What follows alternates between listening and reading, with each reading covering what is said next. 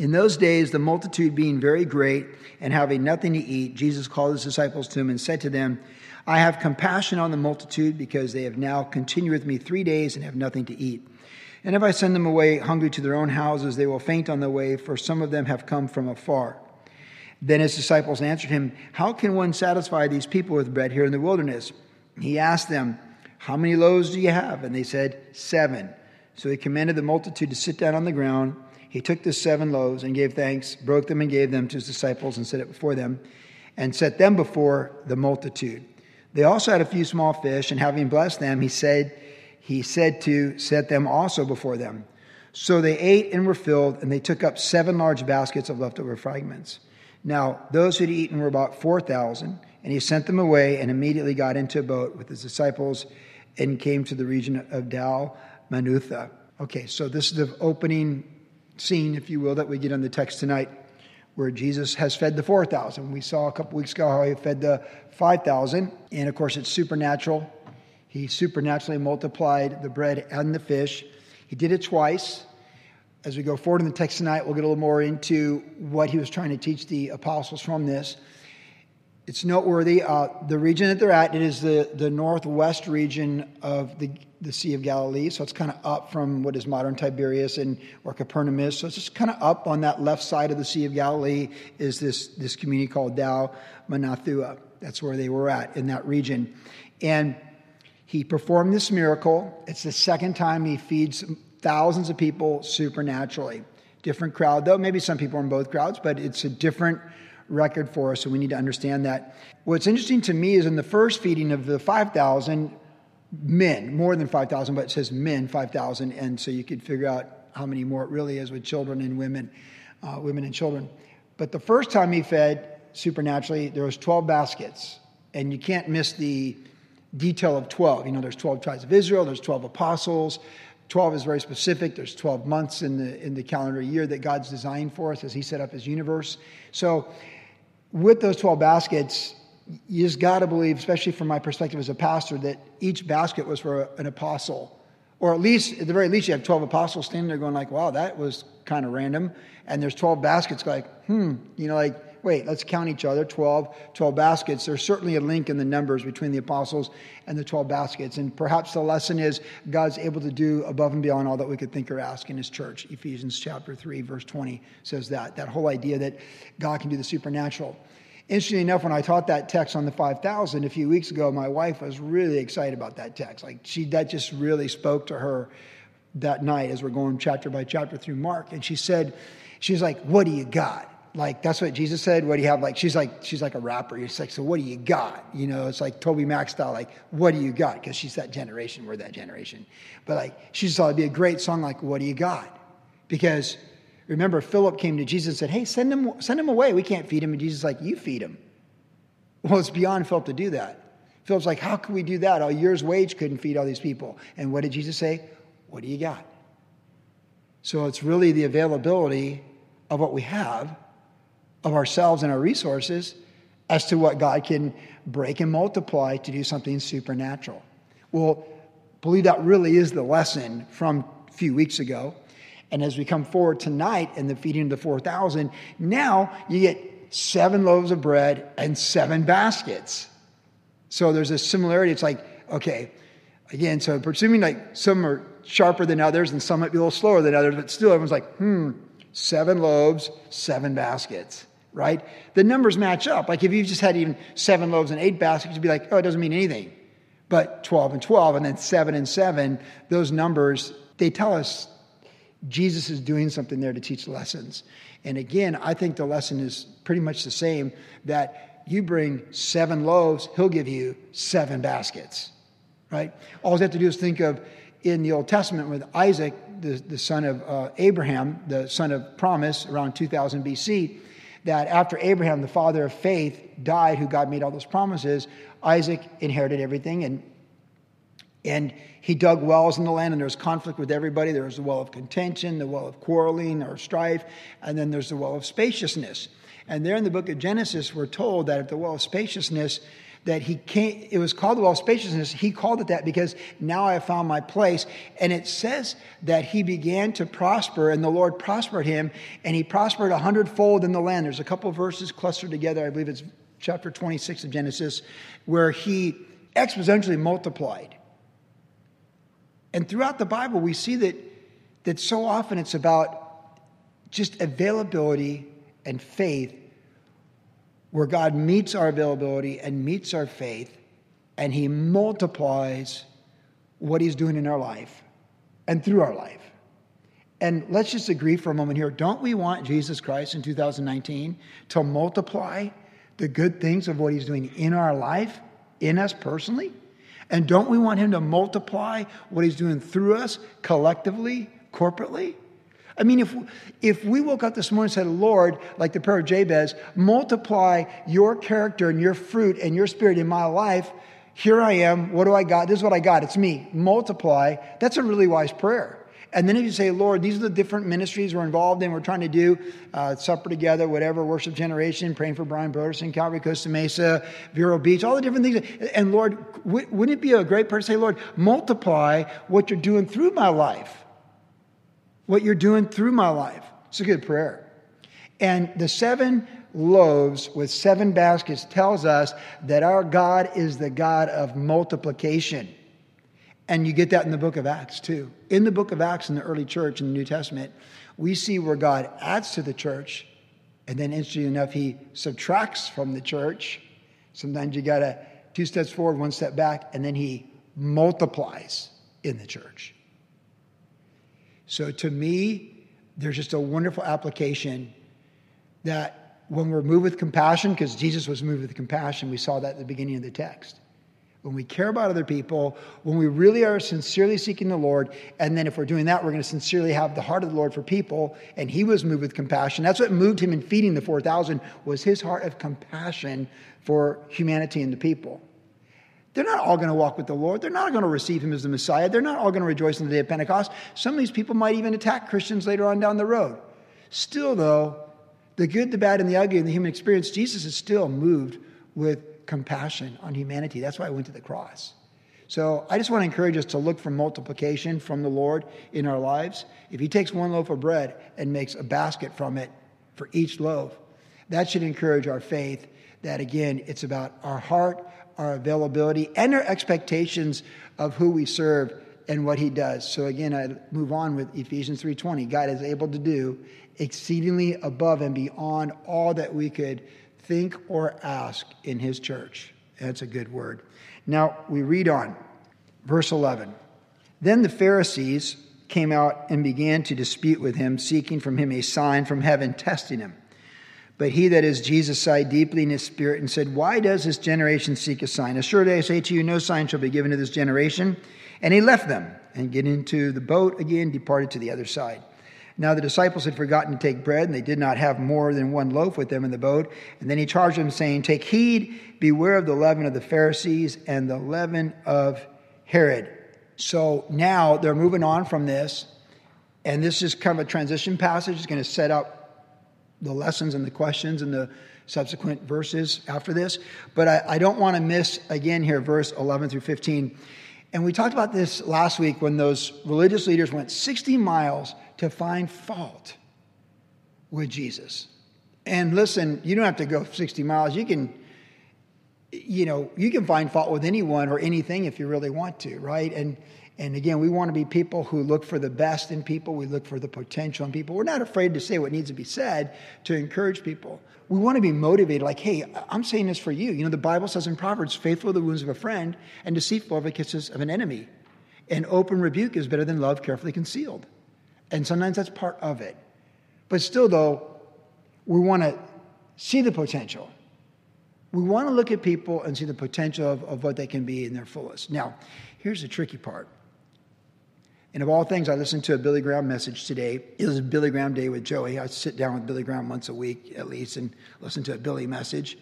And you know, Billy has certain passages he loved. He loved to teach on the second coming, the days of Noah. I mean, you Google Billy Graham crusades on YouTube, half of them are Billy teaching on the days of Noah because he, he loved to teach the second coming. But interestingly enough, today's message from Nashville, Tennessee, 1975, he was teaching on the conscience and a seared conscience and he was teaching on Herod the Tetrarch. And since we just talked about Herod the Tetrarch, I found it very interesting. And then even on Saturday night, we just covered Herod the Tetrarch when Pilate sent Jesus to Herod the Tetrarch on that last day before he went to the cross. So Herod the Tetrarch has been on my mind. Herod being a ruler, Tetrarch meaning ruler of a fourth. So he's the grandson of Herod the Great that killed all the babies, you know, two generations before that. But here is Herod the Tetrarch again. And look what Jesus says Beware of the leaven of Herod and the Pharisees, two groups. Now, he did, so it's interesting to me. The Pharisees, again, they're the ones that came to find fault last week. They went 60 miles. Well, it's a round trip of 120 to go find fault. Okay, that's, that's incredible. You're walking. That's like the California missions, right? They're 30 miles apart. They go from the San Diego mission to the Oceanside mission to San Juan Capistrano to find fault and then turn around and go back, right? It's like, who would do that? So, but the Pharisees, they were religious and they rejected the grace and the relationship that God offered through his son, Jesus Christ. We know that. Jesus said concerning them that they committed the blaspheming of the Holy Spirit. So they resisted the Holy Spirit, the signs that the Holy Spirit did through Jesus. And in resisting the Holy Spirit and the person of Jesus Christ, there was no way they could be saved. They were dead in their sins and trespasses, though they sought to justify themselves before God through self righteousness. I think most of you know that, but we need to make that very clear. So Jesus here, that these men came to dispute. Like, I just, life is so short. Who's got time to wake up and just look for a dispute, especially when you're wrong? That's why Luke didn't want to be a lawyer. You know, my son Luke, when he went to college, he was going to be a lawyer. And then he decided, like, he wins all these arguments. He was debate team at OCC and all these things. It's like, man, I just don't know if I want my life to be disputing, like, criminal court or whatever. And, and it's like, well, I understand that. And who wants to wake up and be with disputes every day? We want to live a peaceful, happy life, as First Thessalonians says. You know, like pay your taxes, love your neighbor, and trying to avoid war, right? You know, like you know, and, and foolish personal decisions. These guys, this is what religion does. You just when it's you and it's your self-righteousness and you're justifying yourself and someone's filled with grace and the truth, you just you attack them. And this is what religion has done in the human experience from the dawn of creation. Cain killing Abel. This is what religion does. And there's something where we cross a line with religion where we, well, it would imply that it seems you can't come back. And that's what Billy Graham was teaching on when I was listening to him about Herod the Tetrarch. Because when Herod heard of Jesus, he said, This is John the Baptist come back. Now that's really faulty logic for a strong political leader, right? It's like who, you know, he's out of his mind. It's like you killed Herod, you cut his head off, right? When Salome danced for you and you were filled with lust and you're drinking, you're foolish, you said, I'll give you anything. And instead of asking for beachfront property on the Sea of Galilee, she asked for the head of John the Baptist, and you took his head and you felt bad. Like you, you liked John. You didn't like his message, but you actually liked the guy. The Bible tells us that Herod liked John. And he'd listen to him and have discussions with him, like intelligent conversations. He's the prison warden, John's prisoner. Let's talk about life. Like maybe they played chess or something like chess, you know? He liked being with John, and his conscience condemned him. He didn't think right. So when Jesus did the miracles, he, no, no, no, this is John the Baptist come back. See our conscience? There is a place when we've rejected the Lord so much, there's no coming back. And that is implied throughout the Bible. And Pastor Chuck Smith at Calvary used to talk about this. There's a line so far, and we don't know where it is, where people cross it and they never come back. And see, the thing for us is we don't know who's crossed that line. So just like Jesus feeding 4,000, what do you got? We do our part. And if someone's crossed that line, that's between them and the Lord. We can never know who's crossed that line, is what I'm saying. But there, it would seem very clear in the scriptures that God gives people over. He said that Ephraim was given over to, to their idols. Leave them alone. Oh my goodness, God forbid that God would say of someone we love and care about, given over to their sins and idolatry, leave them alone. They're happy in their sin. They're like the dwarves in the Chronicles of Narnia. The dwarves are for the dwarves, and they're going to go the way they go. And they're going to be sitting at a feast, and it's going to taste like cardboard to them in the last battle. The dwarves are for the dwarves. There's people like that. They're just, they're, they're given over. And can you see here? Jesus said, There's no sign for this generation. I have no sign for these guys. And what did Jesus do when he stood before Herod the Tetrarch? Remember what he did? Nothing. Herod's like, hey, do something special. One of your magic tricks. Jesus spoke not one word. And when the Pharisees came to him and said, Herod's after you, he said, You tell that fox, the only sign he'll get from me is on the third day I'll be raised up. John the Baptist called the Pharisees snakes, and Jesus called Herod the Tetrarch a fox, like a cunning, crafty fox. A politician of the most cunning nature with full brutality. What's your point, Pastor Joey? My point is this these guys crossed the line. Jesus is still feeding 4,000 and multiplying loaves. One loaf, one basket. He's still going to open the eyes of the blind and open the hearing, raise the dead. He's, he's still going to do things, but not for them. They crossed the line. Romans 1 talks about crossing the line, having a seared conscience, being, being given over to depravity and not able to come back from it. It's so crucial that we seek the voice of the Lord and we respond to the voice of the Lord, especially when it's correcting us. That's perhaps the most important time. Because the scripture is given that we be thoroughly equipped for every good work. And it equips us for instruction, correction, and reproof in righteousness. We want the Lord to correct us. We want to be sensitive to immediately, like, man, I did not handle that. You just immediately to make some, when you realize, like, why did I say that? Hey, I'm really sorry I said that. Why did I do that? Hey, listen, I'm sorry, come back. I'm really sorry about that. You know, like, that's how we want to be.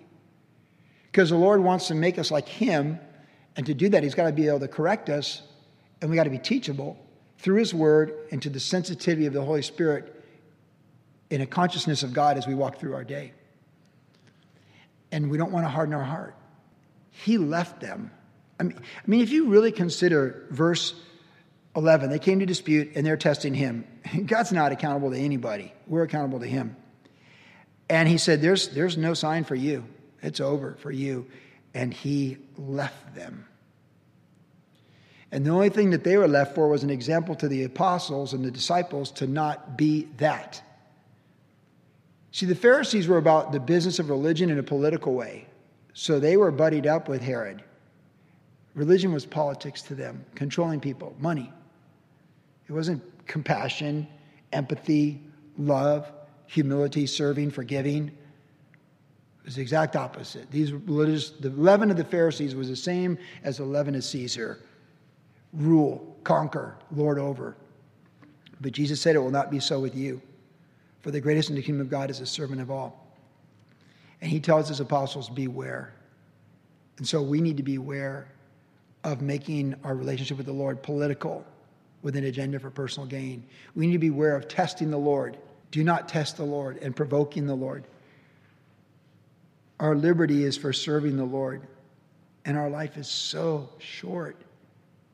It just keeps moving along, and you can't stop the seasons and the changes that come in your life as you, you just go through the timeline. And we want to fulfill everything God has for us.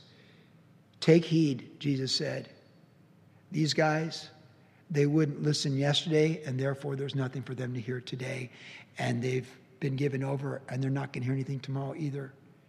Because not, there's nothing more to say except to believe in Jesus. And if you reject Jesus, there's nothing else to say.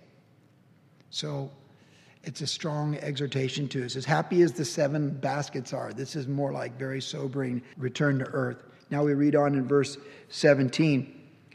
So, excuse me, verse 16. So he said, Take heed. So we broke the conversation, and now verse 16 picks up. And they, the apostles, the disciples, reasoned among themselves, saying, Is it because we have no bread? But Jesus, being aware of it, said to them, Why do you reason because you have no bread? Do you not yet perceive nor understand? Is your heart still hardened? Having eyes, do you not see? And having ears, do you not hear? And do you not remember? When I broke the five loaves for the 5,000, how many baskets full of fragments did you take up? And they said to him, 12. Also, when I broke the seven for the 4,000, how many large baskets full of fragments did you take up? And they said, Seven. So he said to them, How is it you do not understand? I mean, by and large, Jesus really, when you see the dialogue between him and Peter, uh, Peter Thomas, Thomas, put your hands in here, doubt no more. You know, it's like, hey, blessed are you, Thomas, because you see and believe, but how much more blessed are those who, having not seen, believe? Like when you you see Jesus in most of his interactions with the disciples before his death, burial, and resurrection, and after. It, there's a very uh, you're like, hey, like just working with you, trying to help you understand these things and, and get this. But I'll tell you what, right here, this context is pretty strong, isn't it? Nine questions he asked them, if you're counting. Nine questions. And the last one it says, How is it you do not understand? Again, I'm going to go back to parents with kids, particularly adult kids. Like, how do you not get this? Okay, let's walk through this one more time. This is how it works. Nine questions you do not find anywhere else in the scriptures where Jesus is talking to the disciples and he throws down nine questions contextually in reproof for his 12 apostles who will change the world after the day of Pentecost. So it gets our attention, and it really, the last question is the closer question How is it that you do not understand? He expected them to understand. It says their hearts were so hard. So when Jesus did the miracle of feeding the 5,000 and gave 12 baskets for 12 apostles, they missed it. And then when he fed the 7,000, excuse me, the 4,000 with seven loaves and there's seven baskets, they missed it. The whole idea of the supernatural, the multiplication, that God is able to do great things with our availability, they missed it. So when he says, Beware the leaven of Herod, and the Pharisees are like, Is it because we didn't bring bread? Because, of course, leaven is yeast. It's what causes bread to rise and it affects everything. And he's like, Bread? What? What are we talking about bread? Why are we talking about bread? I'm talking about doctrine. I'm talking about the human experience. I'm talking about false teaching and motives and agendas. You're talking about bread? Like, that's the context. When we fed 5,000, what do we have? 12 baskets. When we fed 4,000, we have seven baskets. Do you not yet perceive? Which brings up a very simple application.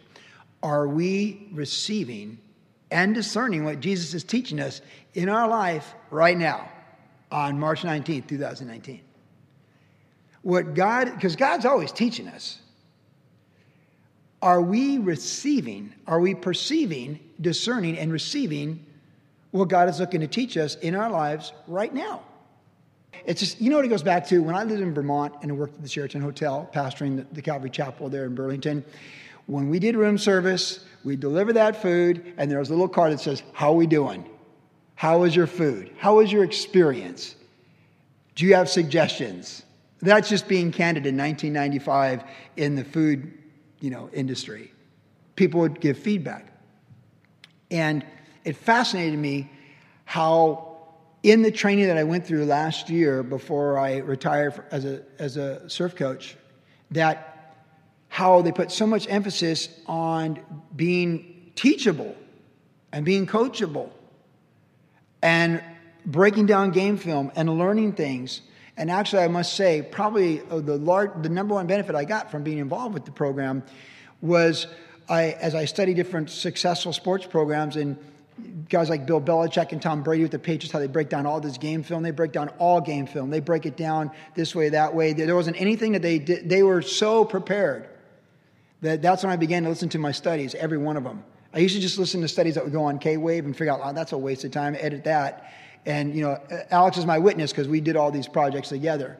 And after a while, like, you know what, if I just don't say that when I'm teaching, then I don't have to edit it later on and make more work for us. So I need to filter these things before I say them so there's not more work afterwards. And I can honestly say, like, the studies got better. And I'm listening to studies from three years ago, getting ready for the MP3 project. I'm like, oh, man, geez, Lord, you're so merciful. I want to tell you, I'm really sorry, by the way, for those studies, just so you know. You can pick any one that it bothered you. I'm going through John right now from three years ago. I'm just like, oh, gosh. Oh, I don't even know if I can save these, but I'm going to try. Uh, but, you know, we're all often our most hardest critic, right? No one wants to hear their voice on a phone machine, which no one has anymore. But you know what I'm saying? Like, you just, it's hard. Game film's hard to watch. But you want to learn from it. And I do believe I'm a better teacher in 2019 than I was in 2018 because I've spent a lot of time breaking down game film. It's I literally drive around with me in the car. I'm listening to studies from two years ago, Matthew three years ago. I've got edit number two in the Adobe work, uh, workshop stuff, the edits. You know, it takes me sometimes 15 minutes to edit something, one sentence, because I can't quite, just, oh, why did I even say that? So it's like, do you not yet perceive? We want to learn the lessons. We want to be candid before ourselves and the Lord, and we want to learn the lessons. We want to receive what the Lord's showing us. We want to grow and learn, and we want to get better at what we do. We want to be challenged and stretched in our relationship with the Lord, in our human relationships. We want to grow and be more the husband or the wife or the single person or the widow or whatever widower or whatever we are. We want to become more of who we're meant to be. We want a better version of that in 2019 than who we were in 2018. And that's exactly what the Holy Spirit wants to do too. So when we say, Your kingdom come, your will be done, let me tell you, that's consistent with God's will. There's a better version of you with more Jesus, more of the Spirit, and less of the flesh, the you you're meant to be before the fall and being restored in a post fallen world for the future world to come. For thine is the kingdom and the glory now and forever. So when you're candid and you're learning from your circumstances. You're like, what is going on here, Lord? And you're putting it before the Lord and you're inviting Him to show you things and you grow and learn. That's, that's how you're going to get better. And like I said this before, just the, the passion by which the, the U.S. Olympic Committee trains coaches and all the sports nutritionists and the physical therapists and the athletic surgeons and all these sports surgeons and, and the passion that they put into their effort and the millions of dollars that they put in their effort to go for the gold, I literally just concluded they're doing all this for this dimension. How much more should I be doing for the next dimension while I'm in this dimension? Which is biblical because 1 Corinthians 9 says that they run for a perishable crown, but we for an imperishable crown. Whatever you do is unto the Lord, do it with all your heart, as unto the Lord, not unto men. How is it that you do not understand? I don't want to be rolling forward in the spring of 2019 with not understanding that plan of God in my life, that work of God in my heart, those lessons of God through my life to bless and benefit others. I want to understand, I want to get it, and I want to be right, right there. I don't want to be dull of hearing and hard of heart, do you? I mean, what if this is our last year? Don't you want to just pour it on? I want to be just so open and I want to be like Jesus and I want to be flowing in Jesus to the benefit of humanity. And I believe most of you do too. We pick it up, so don't miss it. Be candid. Give the Lord time to speak to you. Give the Lord time to show you things. Give him, give him time to really reflect upon things. Take time to reflect upon things. Get a journal, write down stuff. Think about what's going on. Think about relationships. Think about your job. Think about people you've had contact with. Think about the local church. Think about the universal church, the Calvary movement, the Baptist movement, whatever. Think about, break it down. I break down goals every week. I break down evaluation of things every week. I mean, grow, learn. I want the Lord to say, You get it. You get it. Hey, you got the call up like baseball, you're double A. Hey, you got the call up they're calling you up to the big A. Woo, got it, baby. What's up? Like the rookie, you know, like you show up and there you are. If you saw the movie, you know what I'm talking about. I want, I want the call up, man. I want, I want more of what the Lord has because I'm getting it, and so do you. We pick it up now in verse 22. Then he came to Bethsaida, and they uh, brought him a blind man to him, and he begged him to touch him. So he took the blind man by the hand, led him out of the town, and when he had spit in his eyes and put his hands on him, he asked him if he saw anything. And he looked up and said, I see men like trees walking.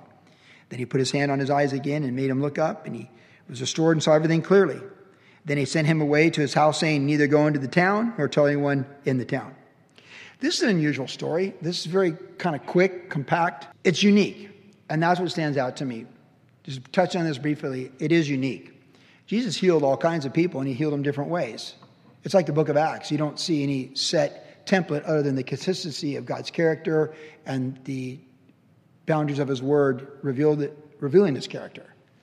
God just, from healing handkerchiefs to whatever it might be, raising the dead to Christians being executed, you get it all in the book of Acts. There's just no, there's a, a uniqueness and a personalness. And, and just even how Jesus healed this man to me, this blind man is very interesting that uh, he chose to spit and put his spit on the man's eyes, which is unusual. Again, though, like Jesus touching the leper, you would never touch a leper because lepers are defiled. But see, here's the point about Jesus. He's not defiled by the leper, he cleanses the leper. You see, we don't defile Jesus. God is light, and him is no darkness at all. So, my I touch Jesus, I don't give him defilement. He gives me cleansing, and you too. We got to keep that in mind. So, like, one of the, the, the most disrespectful forms globally in all cultures towards someone is to spit on them or, or show that disdain. But here, Jesus' spit is not defiling anybody. It's not showing disdain, it's showing mercy. And his spit is healing the man. But isn't it interesting that he doesn't get him on the first shot? I see trees. There's a lot of, there's a lot of Bible studies about this text. Like some people, when they get saved, they still just see trees, they don't see people. When we're born again, we need to see people. We want to see people the way God sees people. We don't want to see people like plants. I love my plants. I care about plants. I seem to not, I'm about 50 50 with plants. I care about the world. I do. I like forest. You know, I do. I don't, yeah, it's like saying, like, so, but it's people. People are the crown jewel, and Jesus died for people. And it's very interesting when he says, I see people like trees, like kind of like trees. And some people, that's what they see when they see people. They see moving trees. They don't see people created in the image of God with the potential for the things of God when they've been touched and transformed by God. So that's one of the applications a lot of people give when they teach this text. But what really stands out to me is that Jesus touched him a second time. He saw him clearly, which brings up a good point. Sometimes what God, sometimes what God does in your life is incremental. He doesn't do it all at once. Now, this all happened within a few moments, right? But why did he do it that way? Really, like, because we read in other passages, he healed everybody. He immediately healed them. He spoke healing like to, you know, the, the demon possessed daughter of the woman, the Phoenician, Syro-Phoenician woman last week. God's going to do what he wants to do in your life to, for you personally. It's like when Peter, when Jesus told Peter, when you're older, you'll go where you don't want to go. And Peter's like, well, what about John? And Jesus said, don't worry about John.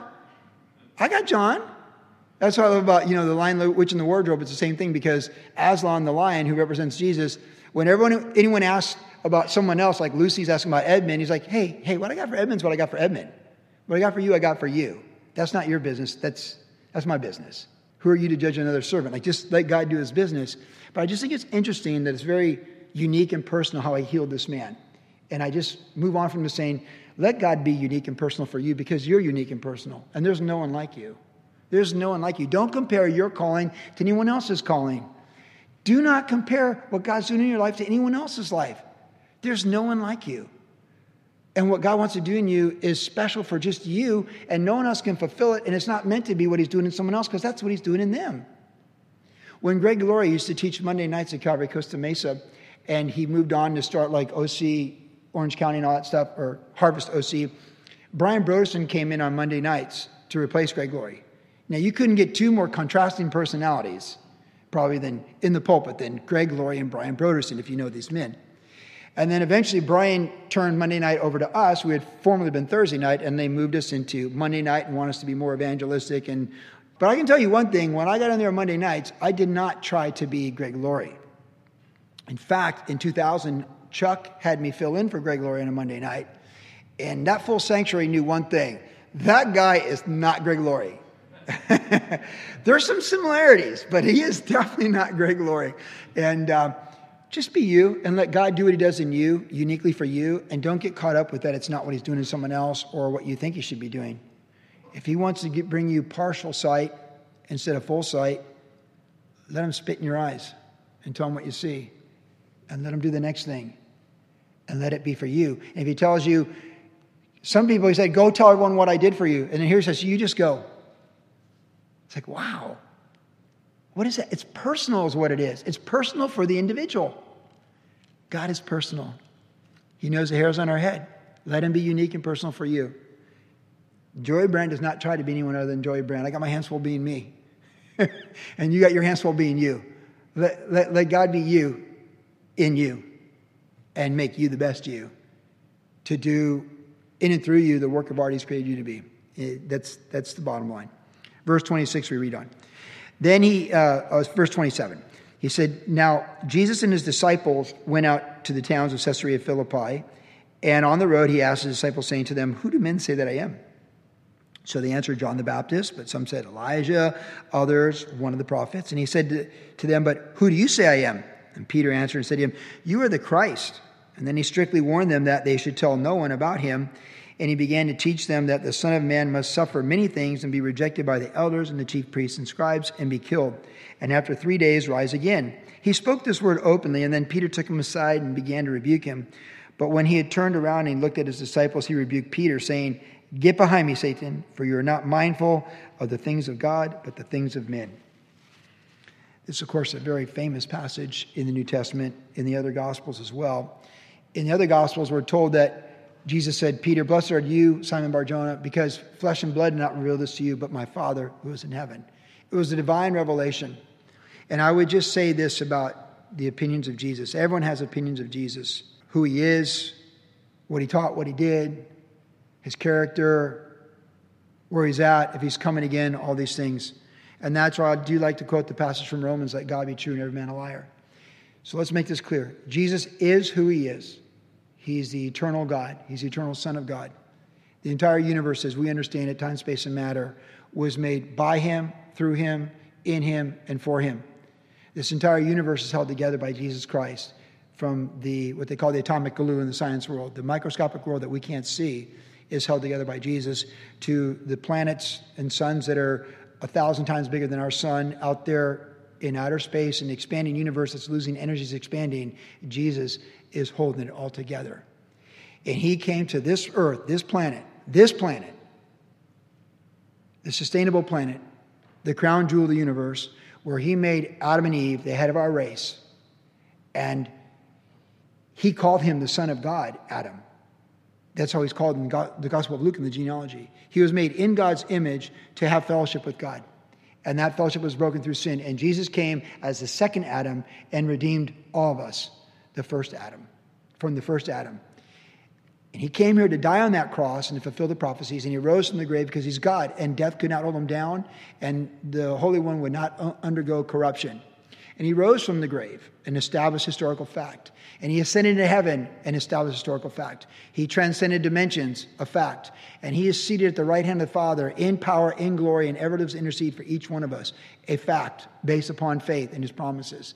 And he's there on our behalf and he's going to come for you and I as the good shepherd when we breathe our last and transcend this dimension into eternity because the good shepherd lays down his life for the sheep. And he's coming for us. And, and we're singing the song with Jack earlier uh, The Lord is my shepherd. And he's going to do that. He's coming again. Jesus is coming again. He has promised that. And whatever people want to divide over within the Bible, the content within the Bible is absolutely clear of anyone that reads it at face value that Jesus is coming again. He is who he is. He's the Son of God. He is light, and in him is the light of men, and there's no evil within him. There is no darkness. He is at the right hand of the Father, having accomplished the redemptive work of the gospel, and he's coming again. That's Jesus. That's the right Jesus. There's a lot of other different Jesuses. We walk out these doors, there's a lot of other Jesuses. There's different Jesuses. That's the Jesus of the Bible. That's the Jesus who we're worshiping here and serving here. Let there be no misunderstanding. And the fact that you're at church on Tuesday night means that that Jesus is working in your life and drawing you to himself. Blessed are you sitting in the pews at WG tonight because flesh and blood did not reveal this to you, but my Father is in heaven. And we're responding. If you hear his voice, then we respond to the gospel this night because that's who we serve. He's the creator of the universe and he's the savior of the world, but he must become personal savior. For as many as received him, he gave them the right to become the children of God. It is through that receiving.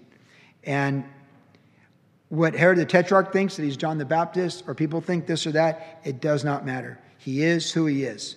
And what we need to be mindful of is the things of God, not the things of men. And that little reproof for Peter, Peter meant well. He just didn't, you know, sometimes God tells you what you don't want to hear, like, oh, no, no, I don't like that. And you want to pull God aside privately, like, hey, God, I'm just thinking in this universe, I might have the better call on this play. And he might reprove you publicly before your peer group and say, no, you're not mindful of the things of God. Sometimes we just get crushed to be more mindful of the things of God.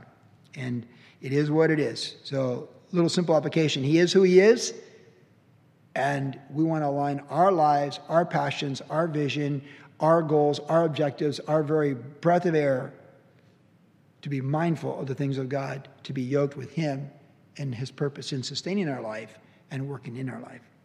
And last but not least, those powerful words where he says this in verse 34 When he had called the people to himself with his disciples also, he said to them, Whoever desires to come after me, let him deny himself, take up his cross, and follow me. For whoever desires to save his life will lose it, but whoever loses his life for my sake and the gospel's will save it. For what will profit a man if he gains the whole world and loses his own soul? Or what will a man give in exchange for his soul? For whoever is ashamed of me and my words in this adulterous and sinful generation, of him the Son of Man will be ashamed when he comes in glory of his Father with the holy angels. The world and the devil would want us to be ashamed of Jesus. But just remember this whatever things are true, virtuous, praiseworthy, honorable, those are the things of Jesus. Everything that's perfect and right is in the character and the identity and the work of Jesus in our life. I mean, the fruit of the Spirit is love, joy, peace, patience, kindness, gentleness, meekness, gentleness, goodness, faithfulness, self control. Those are all good things. But the devil likes to take people with seared, sear their conscience, and the seared conscience calls good evil and evil good. So suddenly, adultery and lewdness and murder and thefts become good and justified. Existentialism seems right to me. But you see, that's where that conscience we were talking about earlier, the conscience that let God be true and every man a liar. And Everything Jesus does is good. There is nothing to be ashamed of concerning his work in our life. It's a good work, it's a rest- restoration work. Everything Jesus Christ does is good. It's good for time and it's good for eternity. It's good. The only thing that anyone should be ashamed of is evil and what takes place under the deception of the father of lies. There are a lot of people doing very evil things and they're doing them openly and flagrantly, they're the ones that should be ashamed. If they want to shame us for our identity in Christ, whether we're in a country that doesn't allow the gospel or the preaching of the gospel, like much of the Middle East or huge areas of Asia, that's their business. But man, we should never be ashamed. Look what Jesus said if you're ashamed of me, I'll be ashamed of you. I don't want him to be ashamed of me at his coming. I want him to be bragging about me like Job in Job chapter 1. He's bragging about me and bragging about you. Let the world be ashamed of sin and darkness and the evil that sin, sinful men and women uh, perpetuate upon one another. Let them be ashamed. Let them be ashamed what's done in the darkness. Let us be unashamed. Like Paul said, I'm not ashamed of the gospel, for it is the power of God uh, unto offer salvation to the Jew first and then the Gentile. As it is written, the just shall live by faith. There's nothing to be ashamed of when we're growing in the Lord and going forward in the Lord. The world and sin should be ashamed. And by the way, where he says, Deny yourself, take up your cross. Whoever loses life for my sake, verse 35, shall save it. And what will you give for your soul? So, the last reminder on this night in Jesus, we are going to glory. We're not leaving it. It's so funny because because my background as a pro surfer, people are like, You've been surfing? How's the surf? I'm like, I don't really surf. I don't care to surf. I, I won the Pipe Masters. I was on the cover of the magazines and I'm in the Hall of Fame. I don't care to surf. My best surfing days are about 30 years behind me. The last time I surfed really good was in the 80s when KROQ was playing the Pretenders. It was a long time ago. I don't, I don't surf that good. I mean, I can still have fun surfing. Sometimes when it's a Santa Ana swell, I'm like, I should go surfing right now, right? But I don't really, like, I don't care. And my surf career is a fading glory. And the thing that I've calibrated with the coaching being done and having won the world championship and moved on from all the Olympic stuff, it's like my best coaching is behind me too. Each day I'm getting farther from my glory as a coach. You see, like, so my athletic glory is way back in the 80s. My coaching glory is back to the 2017, maybe a little 2018. We were world champions in 2017. All that glory that you could have, we're leaving behind. I'm just hoping Social Security's there when we get there. You know what I'm saying? I'm just hoping, you know, that's what I'm hoping for. And I say that facetiously, but kind of truthfully. Just so I can get where I need to go when I get there, until I get there. We're going to glory. Each day, in Jesus' name, that you're serving the Lord, you are one day closer to your glory. And as Jim Elliot said, he's no fool who gives up that which he cannot keep the temporal glory, to gain that which you cannot lose, the eternal glory. So, WG, woo, woo, we're going to glory. And our best days are in front of us. We are going to glory. We are going to glory. Whatever glory is being left behind, that's the glory of the flesh. We are going to glory. So, whatever you're letting go and losing, let it go. Because you can't take it with you anyways. forward, onward, upward. In Jesus' name.